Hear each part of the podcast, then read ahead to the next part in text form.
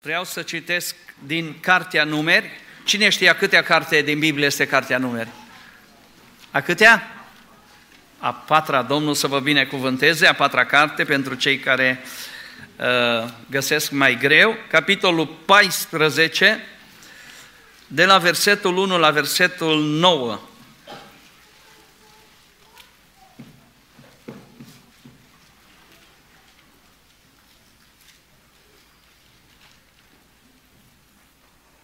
Toată adunarea a ridicat glasul și a început să țipe.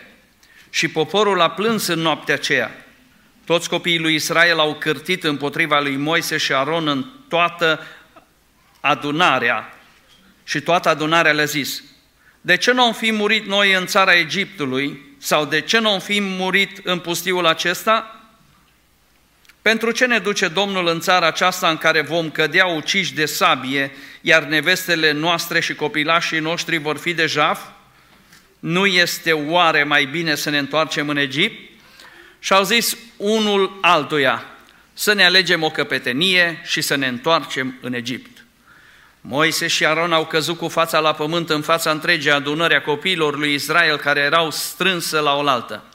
Și dintre cei ce-i scodiseră țara, Iosua, fiul lui Nun și Caleb, fiul lui Eftune, și-au rupt hainele și-au vorbit astfel întregii adunări a copiilor lui Israel.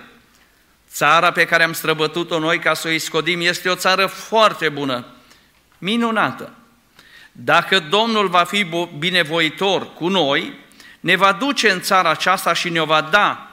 Este o țară în care curge lapte și miere numai nu vă răzvrătiți împotriva Domnului și nu vă temeți de oamenii din țara aceea, căci îi vom mânca.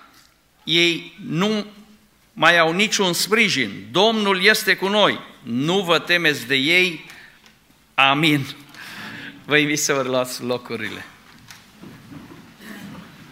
Un frate m-a întrebat uh, de unde sunt în seara asta când am ajuns la dumneavoastră la biserică și nu cred că este greșit să vă mai zic încă o dată că sunt din uh, cel mai mare sat din România, singurul sat cu aeroport din orașul Satu Mare, căsătorit, măritat, cum vreți dumneavoastră să-i spuneți, în uh, faimosul sat Chiribiș, de lângă Marghita, și ca și un frate credincios în seara asta am venit cu soacra mea la biserică, Domnul să o binecuvânteze, ca să vedeți că sunt un mare familist.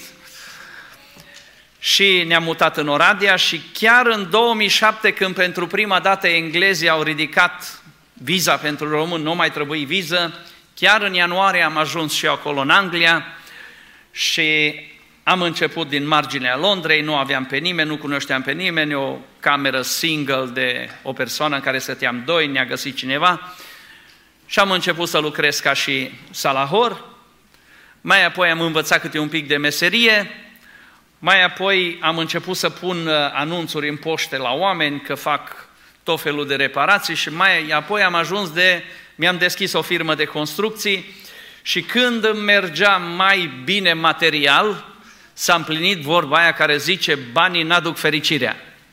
Când aveam cei mai mulți bani din viața mea, numai nu eram fericit și Dumnezeu mi-a și vorbit, să pornesc o lucrare, mi-a dat și trei semne și în 2012, în septembrie, am pornit Biserica Peniel din Londra, la început eu măturam, eu cântam, eu plăteam chiria, apoi Dumnezeu ne-a binecuvântat și am crescut și în urmă cu trei săptămâni am mai deschis o biserică numită Peniel Hemel, Hampstead. Londra este un oraș cu foarte multe biserici pentecostale, iar următoarea localitate în care sunt multe biserici pentecostale românești este Luton. Și între Londra și Luton, la jumate drumul, e orașul Hemel, unde eu locuiesc, și acolo nu este nicio biserică pentecostală românească. Și am deschis noi. Și apoi m-au sunat frații baptiști, tu știi că și noi suntem aici? Și azi nu vă temeți, Domnul să vă binecuvânteze. Dacă se pocăiesc numai 10% din românii care sunt în Hemel, că sunt mulți ca și în Londra, m-am uitat chiar pe o statistică, zicea 2% din populație. Eu cred că e mai mare uh, procentajul. Atunci și noi și voi, frații baptiști, o trebuie să trăiască să ne căutăm să mai mari.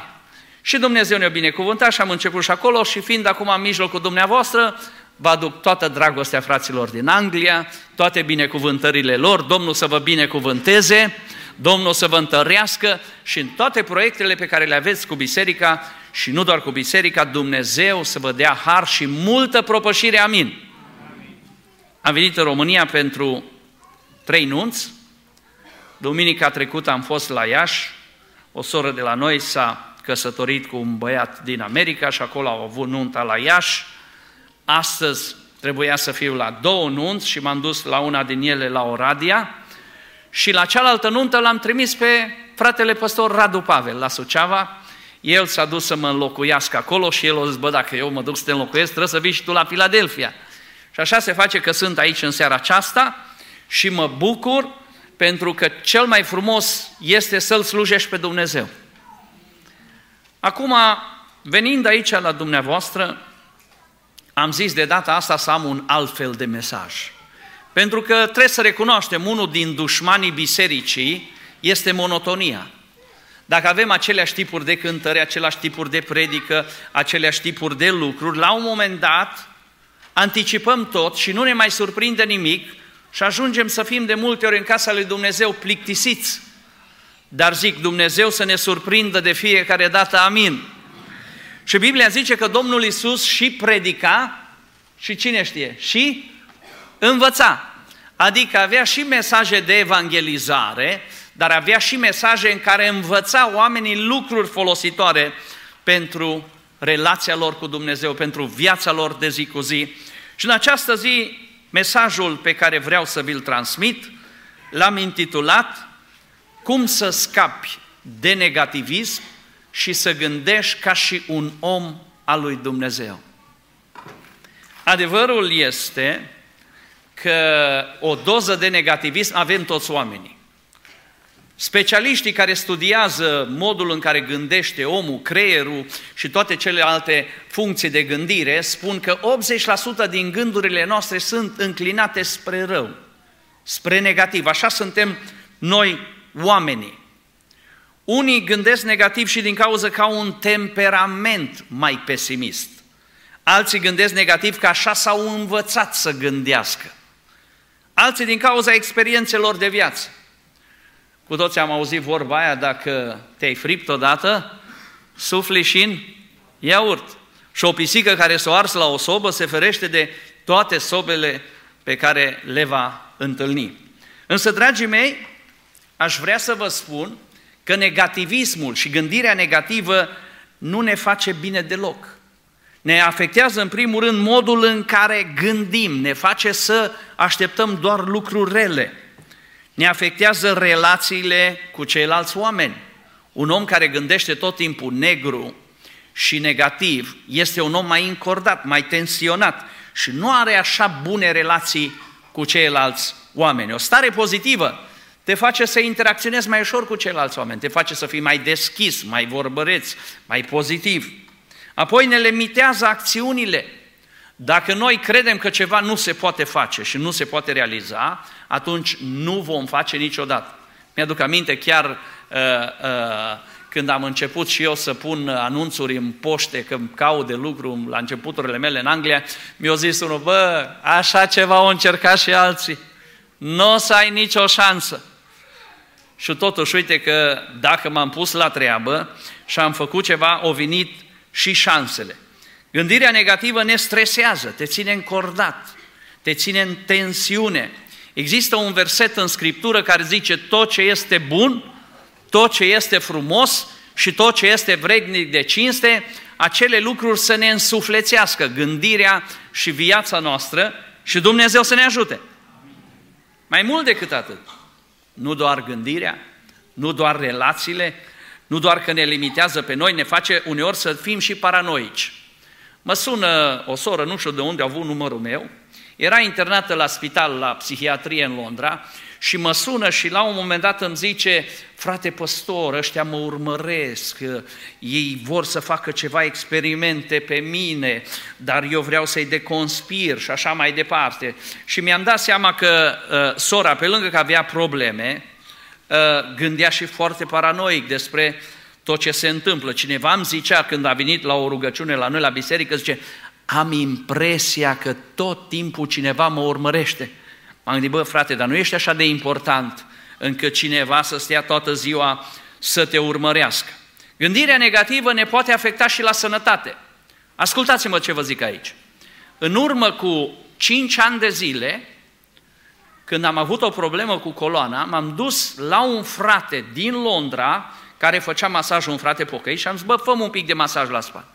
Păi când am ajuns la el, frate, tu nu o să mai ai mult. Problema asta se va repeta din când în când la tine. De acum o să mergi din rău în mai rău.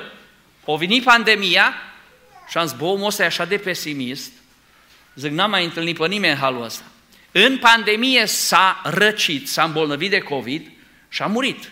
Și eu personal m-am gândit și din cauza modului în care a gândit despre el și despre trupul lui și despre posibilitatea lui. Negativismul nu este bun. Negativismul este absența credinței. Pentru că credința spune, pot totul cu ajutorul lui Dumnezeu. Slăvit să fie Dumnezeu!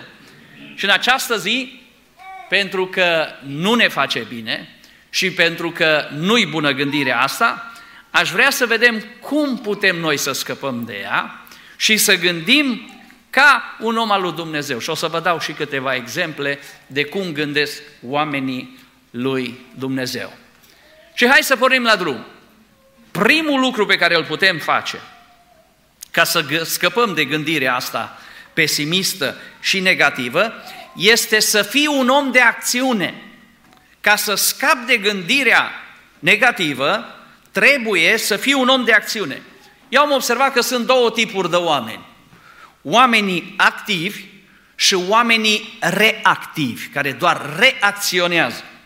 Oamenii reactivi am observat eu, așa din observațiile mele ca și păstor de 12 ani, este că întotdeauna cineva e de vină. Bă, nu merge bine economia și economia e de vină. Dacă n-am mai mulți bani sau n-am mai multe posibilități, părinții mei sunt de vină. Dacă lucrurile nu merg bine în lume, biserica este de vină. Și oamenii aceștia, dragii mei, reactivi, întotdeauna găsesc pe cineva vinovat. Și aici în România specialiști, nu, cine a făcut groapa, vine ăla, de ce e groapa așa, de ce nu-i mai adâncă, cine-i dă vină și se analizează mult până se face ceva. Noi, dragii mei, trebuie să fim ca Dumnezeu. Noi în gândire și în comportament trebuie să-L copiem pe Dumnezeu. Spune cuvântul lui Dumnezeu că la început n-a fost nimic și Dumnezeu s-a pus la lucru. Și Dumnezeu din nimic a făcut, cerul a făcut, pământul a făcut, marea a făcut, păsările. Și știți ce mi se pare foarte interesant? Că șase zile Dumnezeu nu s-a odihnit. Nu după o zi de lucru. Șase zile Dumnezeu nu s-a odihnit pentru că Dumnezeu este o persoană de acțiune. Apoi Dumnezeu a pus legi și porunci și omul a căzut în păcat și s-a îndepărtat de Dumnezeu. Și Dumnezeu, din nou, îl vedem un Dumnezeu al acțiunii care creează un plan de salvare pentru om. Creează o portiță, creează o soluție. Și apoi vine Domnul Isus la noi, care și El este o persoană de acțiune și a umblat din cetate în cetate și din loc în loc și totdeauna a fost o persoană activă și pleacă de la noi și nu se duce să se odihnească, ci se duce în cer să ne pregătească, cine știe, un loc slăvit să fie Dumnezeu observăm, dragii mei, că Dumnezeul acesta pe care noi îl slujim este o persoană de acțiune. Și dacă vrei să dai afară negativismul din viața ta, trebuie să fii un om de acțiune și zic Dumnezeu să ne ajute și Dumnezeu să ne binecuvânteze. Amin. Asta e încurajarea Bibliei. Auziți ce zice Matei, capitolul 7, cu versetul 8. Căci oricine cere, capătă. Cine caută, găsește. Și celui ce bate, îi se deschide. Mie îmi place foarte mult de Iosif din Biblie. Știți, noi zicem Dumnezeu l-a ridicat pe Iosif și Dumnezeu l-a ridicat. Dar Dumnezeu a lucrat împreună cu Iosif. Când Iosif era în pușcărie și era pușcăriaș acolo, la un moment dat interpretează niște vise și în timp ce interpretează niște vise zice să nu uiți și de mine. Ajunge în fața lui Faraon și Faraon îl întreabă Iosif, spune visul meu. Și Iosif îi spune visul, dar eu, Faraon nu i-a zis dăm și soluțiile, cum să rezolv problemele. Dar îmi place de Iosif. După ce îi zice visul, șapte vaci slabe vor înghiți șapte vaci grase, șapte spice slabe vor înghiți șapte spice grase. Iosif îi zice, vin șapte ani de fomete și faraon trebuie să găsească un om care să facă așa și să facă așa și să dreagă așa. Și Iosif îi aduce și rezolvarea la problemele care vin. Și faraon zice, wow, unde mai găsesc un astfel de om ca și tine? Dragii mei, în timp ce noi acționăm, Dumnezeu rezolvă problemele din viața noastră. Slăvit să fie numele Lui. Ana era o femeie care nu putea să aibă copii și în Israel erai privită și uh, vorbită de toți, uite-o pe aia blestemată, uite-o pe femeia aia stearpă și toți arătau cu degetul. Și mai avea și soțul ei o altă nevastă care avea copii și îi zicea în fiecare zi, vezi că într-o zi frumusețea trece și soțul meu se va lipi total de mine.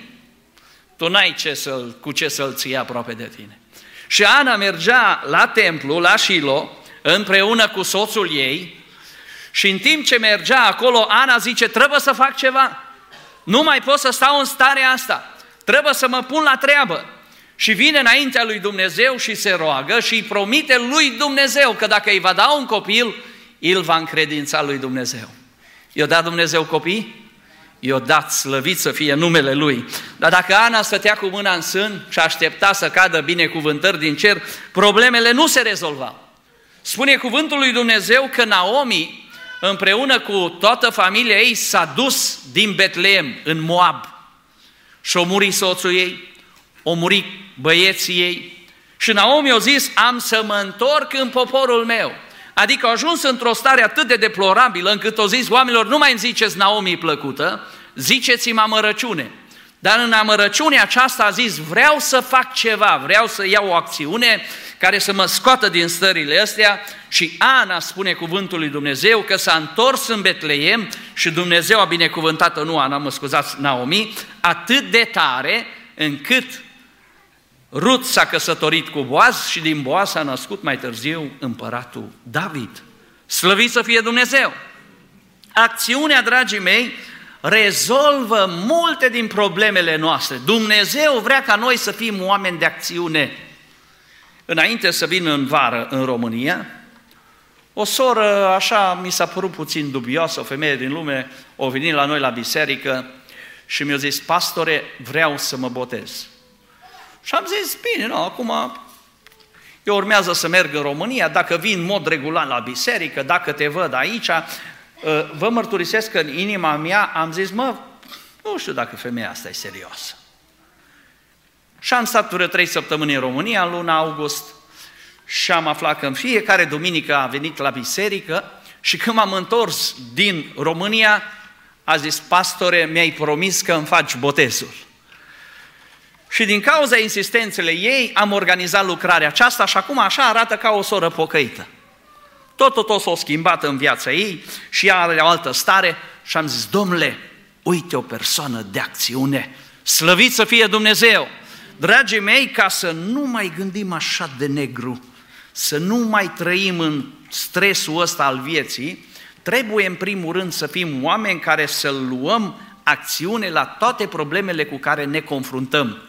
Îl ascultam acum zilele acestea pe un uh, uh, rabin care zicea că evreii nu pun întrebarea de ce. Că zice, mulți se întreabă de ce a îngăduit Dumnezeu lucrurile astea în Israel. Și el zicea, noi nu punem întrebarea în legea lui Israel de ce, ci noi zicem ce pot să fac. Noi ne concentrăm pe ce pot să fac, nu pe de ce. Dumnezeu să ne ajute și pe noi ori de câte ori trecem prin situații dificile, prin probleme, în loc să ne cântăm de milă și în loc să ne dăm învinși, să căutăm soluții cu ajutorul lui Dumnezeu.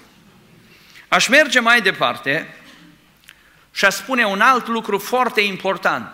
Ca să scăpăm de gândirea asta uh, negativă, că poți să ai bani, poți să ai realizări, poți să ai binecuvântări, că dacă ești un om pesimist, nu te poți bucura de ele.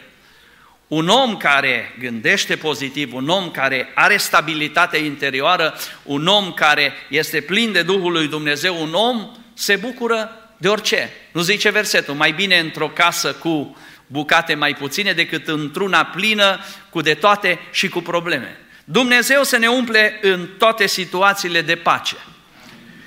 Și apoi aș vrea să vă zic că un alt lucru pe care trebuie să-l facem, după ce devenim oameni de acțiune, este să privim mai mult la Dumnezeu decât la necazurile noastre. Am văzut că atunci când te uiți la cer și vezi un avion, e foarte mic. Dar când te duci la aeroport și urci într-un avion, avionul devine foarte mare.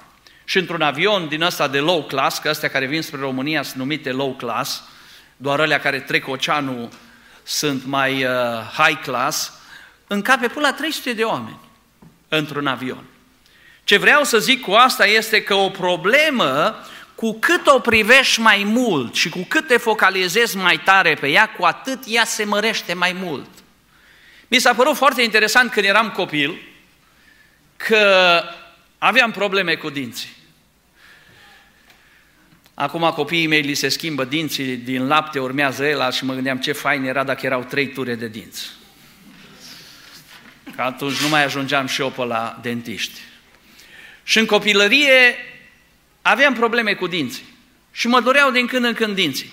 Dar un lucru care nu l-am uitat în toată copilăria mea, când urmau desenele animate, pe vremuri era cu ora când se dădea desenele animate, nu știu cum se face, că oricât de tare mă dureau dinții, când începeau desenele un pic mă mai dureau și după aia când se termina desenele și în timpul desenelor mă vindecam de toate durerile. Și mi-am dat seama că problema era că atenția mea se muta de la durere, de la problemă, de la lucrul ăla care mă supăra, se muta la altceva. Și când îți muți atenția de la problemă și o, și o dai către Dumnezeu, atunci starea ta trebuie să devină una mai bună. Ca să nu mai gândim așa de pesimist, dragii mei, trebuie să mutăm atenția de la necazurile noastre la Dumnezeu care poate să rezolve toate problemele. E foarte interesant că Isaia în capitolul 6 era în templu de la Ierusalim și dintre toți care erau în templu numai Isaia l-a văzut pe Dumnezeu. Dar m-am întrebat de ce nu l-au văzut și preoții, și leviții, și cei care erau acolo. Știți de ce? Pentru că Biblia ne dă acolo un detaliu. În anul morții împăratului Ozia, Isaia a fost foarte apropiat de Ozia și Isaia era disperat și Isaia era supărat și Isaia era trist și Isaia era apăsat și Isaia își dorea cu adevărat să stea în prezența lui Dumnezeu, să se închine lui Dumnezeu. Nu l-a interesat cine e în biserică, ce se întâmplă, era focalizat pe Dumnezeu. Și pentru că era focalizat pe Dumnezeu, el a fost singurul care l-a văzut pe Dumnezeu. Aduceți-vă aminte când poporul evreu a păcătuit și Dumnezeu a îngăduit niște șerpi să vină și să îi muște. Soluția pe care Dumnezeu a oferit-o poporul evreu a fost un șarpe de aramă care trebuia înălțat în mijlocul taberei și la care trebuiau să privească toți care erau mușcați. Și vine Ioan și zice, soluția pentru păcatul omului este aceeași. Dumnezeu l-a înălțat pe Fiul omului pentru ca oamenii să creadă în El și să privească în El și Dumnezeu este soluția pentru toate problemele noastre. Are Dumnezeu putere să rezolve orice problemă care o ai. Are Dumnezeu soluții, are Dumnezeu resurse, are Dumnezeu bogăție. Dumnezeu are toată puterea în cer și pe pământ. Și ascultați ce zice Psalmul 34 cu versetul 5. Când îți întorci privirile spre El, te luminezi de bucurie și nu ți se umple fața de rușine. Haideți, frați și surori, știu că avem probleme, știu că avem necazuri, știu că avem un mod de gândire cu care ne-am obișnuit, dar diavolul asta vrea să ai ochii ațintiți la problemele tale, la boala ta, la suferința ta, la neînțelegerea poate din familie, copii cu părinți, părinți cu copii, soț cu soție. dar haideți să ne concentrăm mai mult la Dumnezeu și să privim mai mult la El și o să vedeți că multe din problemele noastre se vor rezolva mai bine în felul acesta. Un al treilea lucru care vreau să vi-l recomand ca lucrarea aceasta să fie cât mai desăvârșită, pe lângă acțiune, pe lângă privirea către Dumnezeu și nu la necazuri, ca să scăpăm de o gândire negativistă, vă recomand să practicăm mai mult recunoștința sau mulțumirea. M-am gândit zilele acestea. Bă, totuși, nu trăim într-o zonă de război. Bă, totuși, avem ce pune pe masă. Bă, totuși, putem să mergem la biserică. Suntem foarte bine cuvântați. Ascultam la radio întâmplător aici în Oradea când meream pe mașină că ziceau că toți uh, arabii ăștia care vor pleca din Gaza, toți își doresc să ajungă în Europa sau America.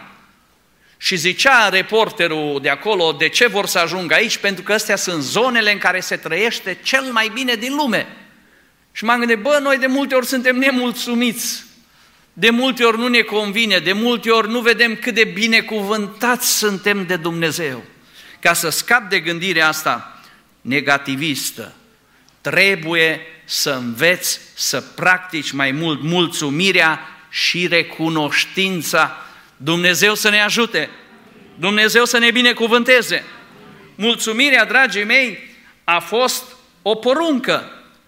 Noi știm toți versetul ăla din Paremise Efeseni 5 cu 18, nu vă îmbătați de vin, ci fiți plini de... Dar cine știe care e următorul? Cine știe? Ia, hai să punem pe proiecție, să nu greșesc nici eu. Efeseni 5 cu 19 sau cu 17. S-a dus și fratele în vacanță, Domnul să-l binecuvânteze. Pune 19. Ia uitați, 20. 20, ăla -i. Mulțumiți totdeauna, nu câteodată, nu când îți mărește șeful salarul. Mulțumiți totdeauna lui Dumnezeu, Tatăl. Pentru ce să mulțumim? Pentru toate lucrurile. În numele Domnului Isus Hristos. Eu în altă parte am găsit pentru că aceasta este voia lui Dumnezeu cu privire la voi. Mulțumiți totdeauna lui Dumnezeu pentru toate lucrurile. Știți că în Israel Dumnezeu a dat niște jerfe. Și printre jerfele pe care oamenii le aduceau pentru ispășirea păcatelor, pentru tot felul de lucruri, Dumnezeu a pus o jerfă, jerfa de mulțumire. Adică dacă îți mergea foarte bine și vroiai să mulțumești lui Dumnezeu, să te duci și să aduci o jerfă prin care să-i zici lui Dumnezeu că îi mulțumești. Atât de mult îi plăcea lui Dumnezeu mulțumirea încât a pus o jerfă în Israel. Îmi place ce spune Proverbe, capitolul 15, cu versetul 15, unde zice așa, toate zilele celui nenorocit sunt, cine știe, rele, dar cel cu inima mulțumită are ce? Un ospăț necurmat. Băi, când mergi la câte o masă de restaurant și e bună masa și sunt mai mulți, după ce mănâncă bine, încep și povestesc cu oameni și se deschid și zicea cineva cele mai bune afaceri și tranzacțiile faci la o masă de dragoste. Și dacă a fost bună mâncare, apoi să vezi tu povești. De ce? Că ai așa o stare de bine. Și vine cartea Proverbe și zice, cel cu inima mulțumită trăiește o stare din asta în mod continuu. Slăvit să fie Dumnezeu! Dragii mei, spune cuvântul lui Dumnezeu că la un moment dat zece leproși s-au întâlnit cu Domnul Isus. Și Domnul Isus, care are toată puterea în cer și pe pământ, s-a atins de el și i-a vindecat. Și s-au dus. Și unul, după ce a fost vindecat, s-a întors la Domnul Isus și i-a dus închinare și mulțumire. Și Domnul Isus a zis, unde sunt ceilalți? Adică Domnul Isus ar fi așteptat ca toți la care le-au făcut bine să se întoarcă și să-i mulțumească. Ce învăț eu de aici este că ori de câte ori Dumnezeu îmi face bine, Dumnezeu așteaptă să-i mulțumesc. Dacă vrei să scapi de gândirea negativistă, trebuie să înveți să fii un om mai plin de mulțumire. Anunță unul la un moment dat, îl văd acolo pe internet, s-a inventat o pastilă nouă, zice, cea mai tare pastilă cu R.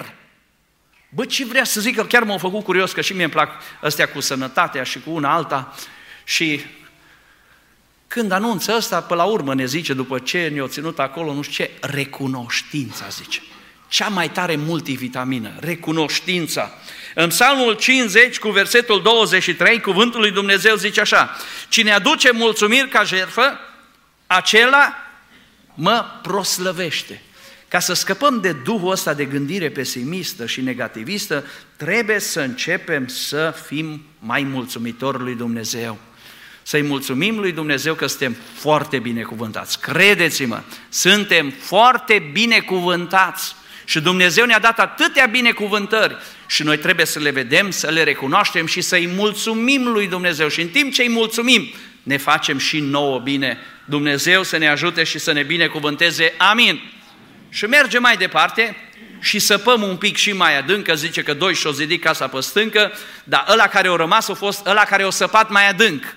Și săpăm și mai adânc în această lucrare în care vrem să scăpăm de gândirea negativistă și aș mai adăuga un lucru. Iubește-i pe toți oamenii, dar nu-i apropia pe tine, pe cei negativiști. O, frate Tiberiu, asta e o teologie greșită. Ce o zis Dumnezeu?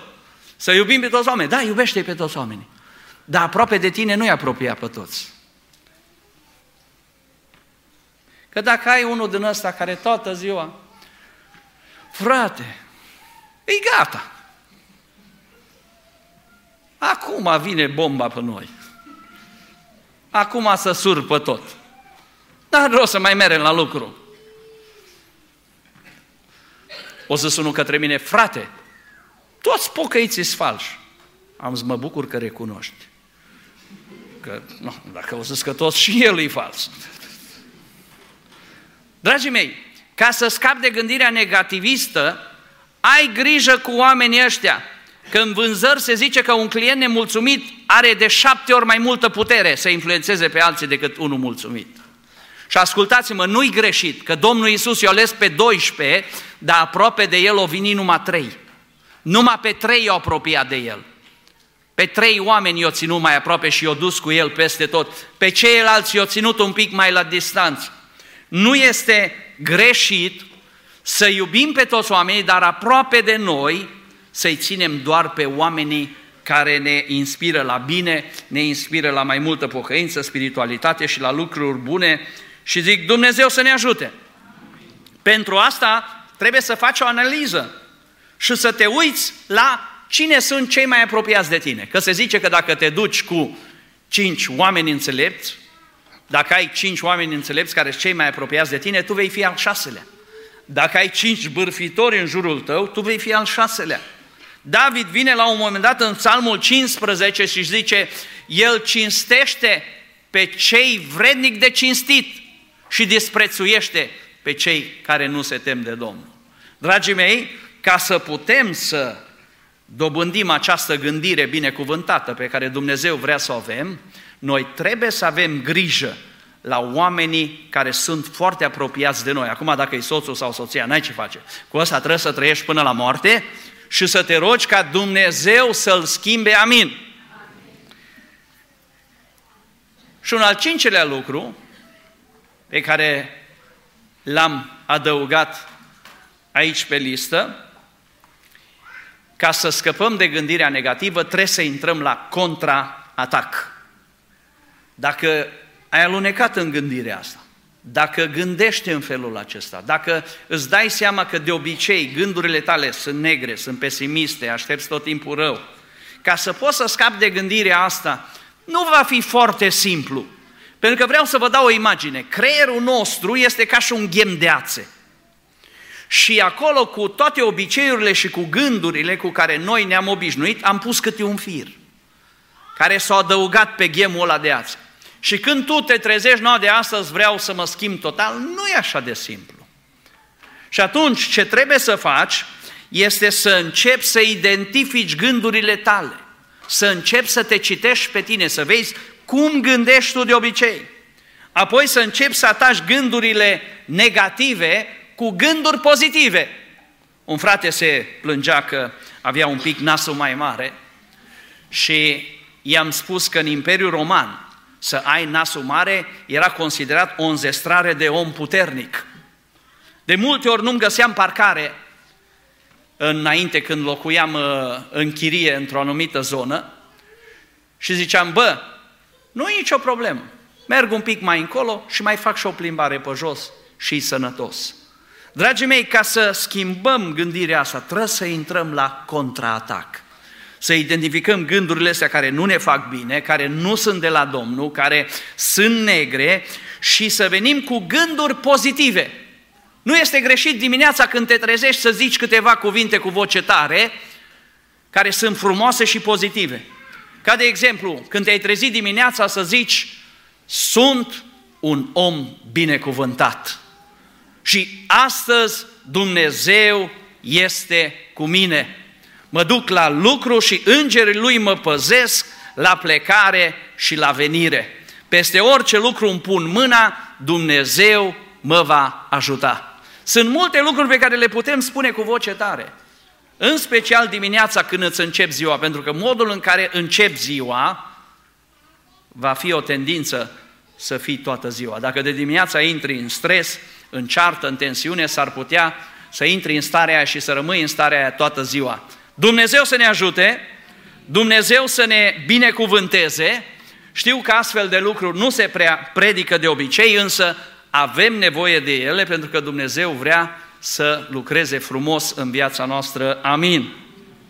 Un al șaselea lucru pe care șapte lucruri mi-am scris eu aici, trebuie să-l facem ca să scăpăm de aceste lucruri, este să ne rugăm Domnului ca să ne ajute. Nu este suficient să te rogi o dată sau de două ori dacă ai astfel de lucruri. Pentru că, dragii mei, foarte mulți în bisericile noastre, în poporul lui Dumnezeu, suferă de anxietate, suferă de depresie, suferă de tot felul de gânduri, atacuri de panică și toate acestea au legătură și cu sistemul nostru de gândire. Și atunci, ca să nu ajungem în aceste lucruri, sau dacă am ajuns în ele, un alt lucru pe care putem să-l facem este să ne rugăm insistent lui Dumnezeu să ne ajute să scăpăm de aceste lucruri. Rugăciunea trebuie adaptată după problemele pe care noi le avem, după nivelul problemelor cu care noi ne luptăm. Și în timp ce ne rugăm trebuie să fim deschiși la soluțiile pe care Dumnezeu ni le oferă. O întâmplare foarte interesantă spune că la un moment dat într-o localitate a venit o inundație mare și uh, un credincios, văzând că apa crește, s-a urcat undeva pe acoperișul casei și când era acolo pe acoperiș, deja apa a ajuns aproape până la acoperiș și în timp ce stătea acolo, tot se ruga lui Dumnezeu și zicea, Doamne ajută-mă, Doamne salvează-mă, Doamne lucrează. Și la un moment dat au trecut niște oameni cu barca și no, trebuia să se apropie un pic de acoperiș și el trebuia să uh, facă un pic de efort să coboare de acolo și el a zis, nu, nu, nu, că mă rog lui Dumnezeu și Dumnezeu mă salvează și s-au dus, apa a crescut, a ajuns apa până la brâu și la un moment dat s-a întâmplat că tocmai păstorul lui trecea prin zonă cu o, o barcă și îi zice creștinul, vino, hai, fă o săritură, hai să te salvăm. Nu, nu, nu, că eu mă rog lui Dumnezeu și Dumnezeu o să mă salveze. Și s-a dus păstorul și mai târziu apa tot a crescut și a ajuns apa până la gât, în timp ce vine un elicopter deasupra lui și aruncă o scară din elicopter și zice, hai, prinde-te și scapă. Nu, nu, că eu mă încred în Dumnezeu și s-a rugat și s-a dus elicopterul, apa a ajuns până la nas. Și acum, cu o ultimă gură de aer, apa a crescut și-a luat o gură de aer și s-a trezit, spune întâmplarea aceasta, la intrare în cer. Și acolo, la intrare în cer, îl aștepta Domnul Isus și el e așa supărat și trist, în loc să se bucure, Doamne Iisuse, eu mi-am pus toată încrederea în Tine și m-am rugat și Tu nu m-ai salvat. Și au zis Domnul Iisus către el, cum nu te-am salvat? S-am trimis două bărci și un elicopter. Dragii mei, când ne rugăm lui Dumnezeu, trebuie să fim atenți și la soluțiile pe care Dumnezeu ni le oferă. Dacă vrei să ai răbdare, s-ar putea ca Dumnezeu să-ți dea un coleg la locul de muncă care să te nerveze în fiecare zi, ca tu să-ți dezvolți mai multă răbdare. Dacă vrei ca să, eu știu, să te rogi mai mult, s-ar putea ca Dumnezeu să-ți dea niște necazuri în familie, pentru că de bunăvoie nu vrei să te rogi lui Dumnezeu. Dumnezeu să ne ajute în orice situație să fim oamenii rugăciunii. Și vă felicit că începeți aici niște seri de rugăciune, Domnul să vă dea har, Domnul să vă dea propășire și Domnul să toarne un duh de rugăciune peste dumneavoastră.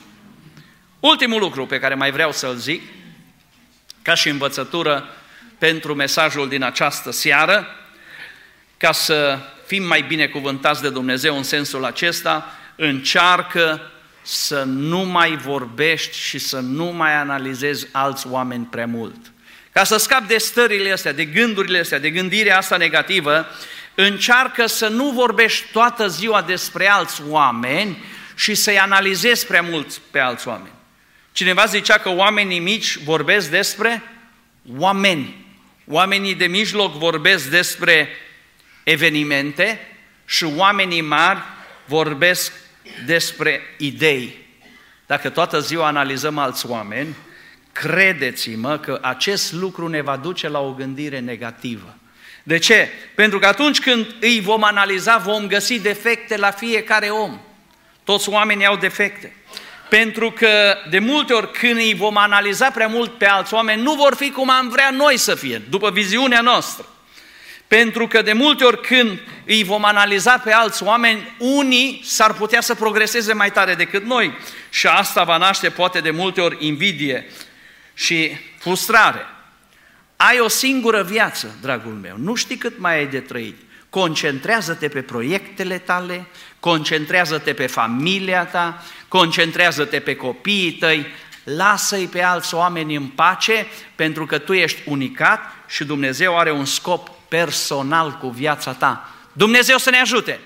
I-am zis și la soția, nu vreau să analizez alți oameni, nu vreau să povestim despre alți oameni. Tot ce vreau este să vorbim despre oameni de la care avem de învățat sau să nu vorbim deloc de alții. Pentru că de multe ori faptul că tot îi analizăm pe alții, vorbim despre alții, nu adunăm decât frustrare, supărare și negativism. Era o perioadă când eram student aici în Oradea la Colegiul Biblic Este European și am căzut și eu în latura asta a judecății și a analizării altor oameni. Și împreună cu un coleg mergeam la o cofetărie unde beam o cafea și o oră întreagă îi tocam pe toți pastorii din Oradea. Cu el, începeam cu ăla, biserica aia, pastorul ăla, cu ăla. După o oră, credeți-mă că totdeauna mă durea burta.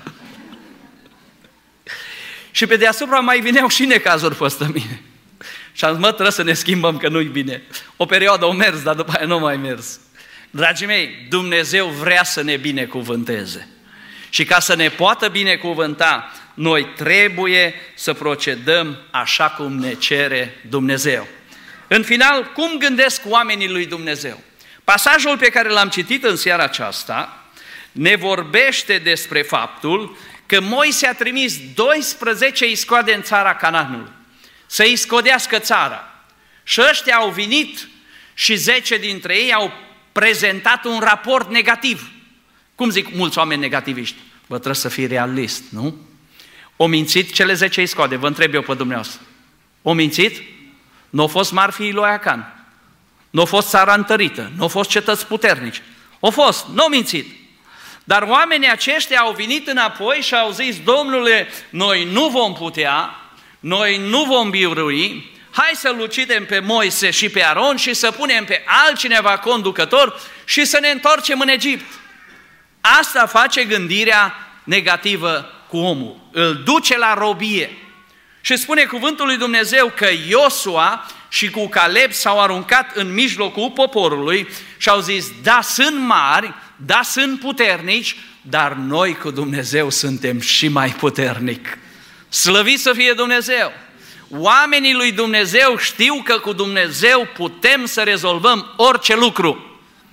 Este o biserică mare în America și acolo este mama păstorului care, în urmă cu vreo 30 de ani, a avut o tumoare la ficat, un cancer, cât o portocală. Și doctorul i-a zis, mai două săptămâni, te duci acasă și mori. Du-te în familie, petrece timp cu familia și femeia asta s-a întors și a venit acasă și a zis, nu pot să accept așa ceva. Nu se poate așa ceva. Și a luat versetele alea din Biblie care a zis, mă vei sătura cu viață lungă, nu vei muri, ci vei trăi, eu sunt Dumnezeul tău, dacă vei trece prin foc. Și le zicea cu voce tare în fiecare zi. Și trăiește și acum după 30 de ani. Pentru că atunci când tu gândești pozitiv și vorbești pozitiv și declar cuvintele lui Dumnezeu, tu declanșezi credința care lucrează în viața ta binecuvântările lui Dumnezeu. Cum gândesc oamenii lui Dumnezeu? Spune cuvântul lui Dumnezeu că toată tabăra lui Israel era în Valea Terebinților și un om ieșea acolo în fiecare zi pe nume Goliat și blestema tot poporul lui Dumnezeu. Și Goliat era mare, era tare, era puternic și a venit David, un copil, care a zis, este adevărat, tu ești tare, tu ești puternic, dar Dumnezeul meu este și mai tare, Dumnezeul meu este și mai puternic și împreună cu Dumnezeu astăzi te voi lua în mâinile mele. Dragul meu, doctorii pot să zică multe lucruri, analizele pot să spună multe situații, problemele din viața noastră pot să fie mari, dar Dumnezeu e și mai mare, slăvit să fie numele Lui. Cu Dumnezeu vom face mari lucrări. Îmi place cum gândește Apostolul Pavel, un alt om al lui Dumnezeu, care zice, știm pe de altă parte, că toate lucrurile împreună lucrează spre binele celor ce iubesc pe Dumnezeu. Și durerea din viața ta e spre binele tău. Și problemele prin care treci sunt spre binele tău. Asta este gândirea lui Apostolul Pavel, care mai târziu zice, pot totul în Hristos care mă întărește. Dragii mei, haideți să gândim ca niște oameni al lui Dumnezeu. Haideți să nu ne mai dăm înfrânți, haideți să nu ne mai plângem toată ziua de milă, haideți să fim oameni de acțiune, haideți să privim mai mult la Dumnezeu decât la problemele noastre, să-i mulțumim mai mult lui Dumnezeu, să nu-i apropiem pe toți oamenii de noi, dar să iubim pe toți, să schimbăm gândirea asta, să ne rugăm și să nu analizăm și să vorbim prea mult de alți oameni. Să scoatem negativismul afară din biserica lui Dumnezeu. Când am fost în vară, în România, vara aceasta când am fost în România, după o săptămână am făcut ce nu trebuia, am ridicat 70 de kilograme de câteva ori, mi s-a redeclanșat problemele la spate. Și știți, când am fost ultima oară la dumneavoastră, am venit cu un baston. Bastonul lui Moise. Și acum, credeți-mă, m-au mai rămas două săptămâni după o săptămână în care nu m-am pat, 10 minute nu puteam sta foarte mult în picioare, dar aici la predică, când am predicat, am reușit.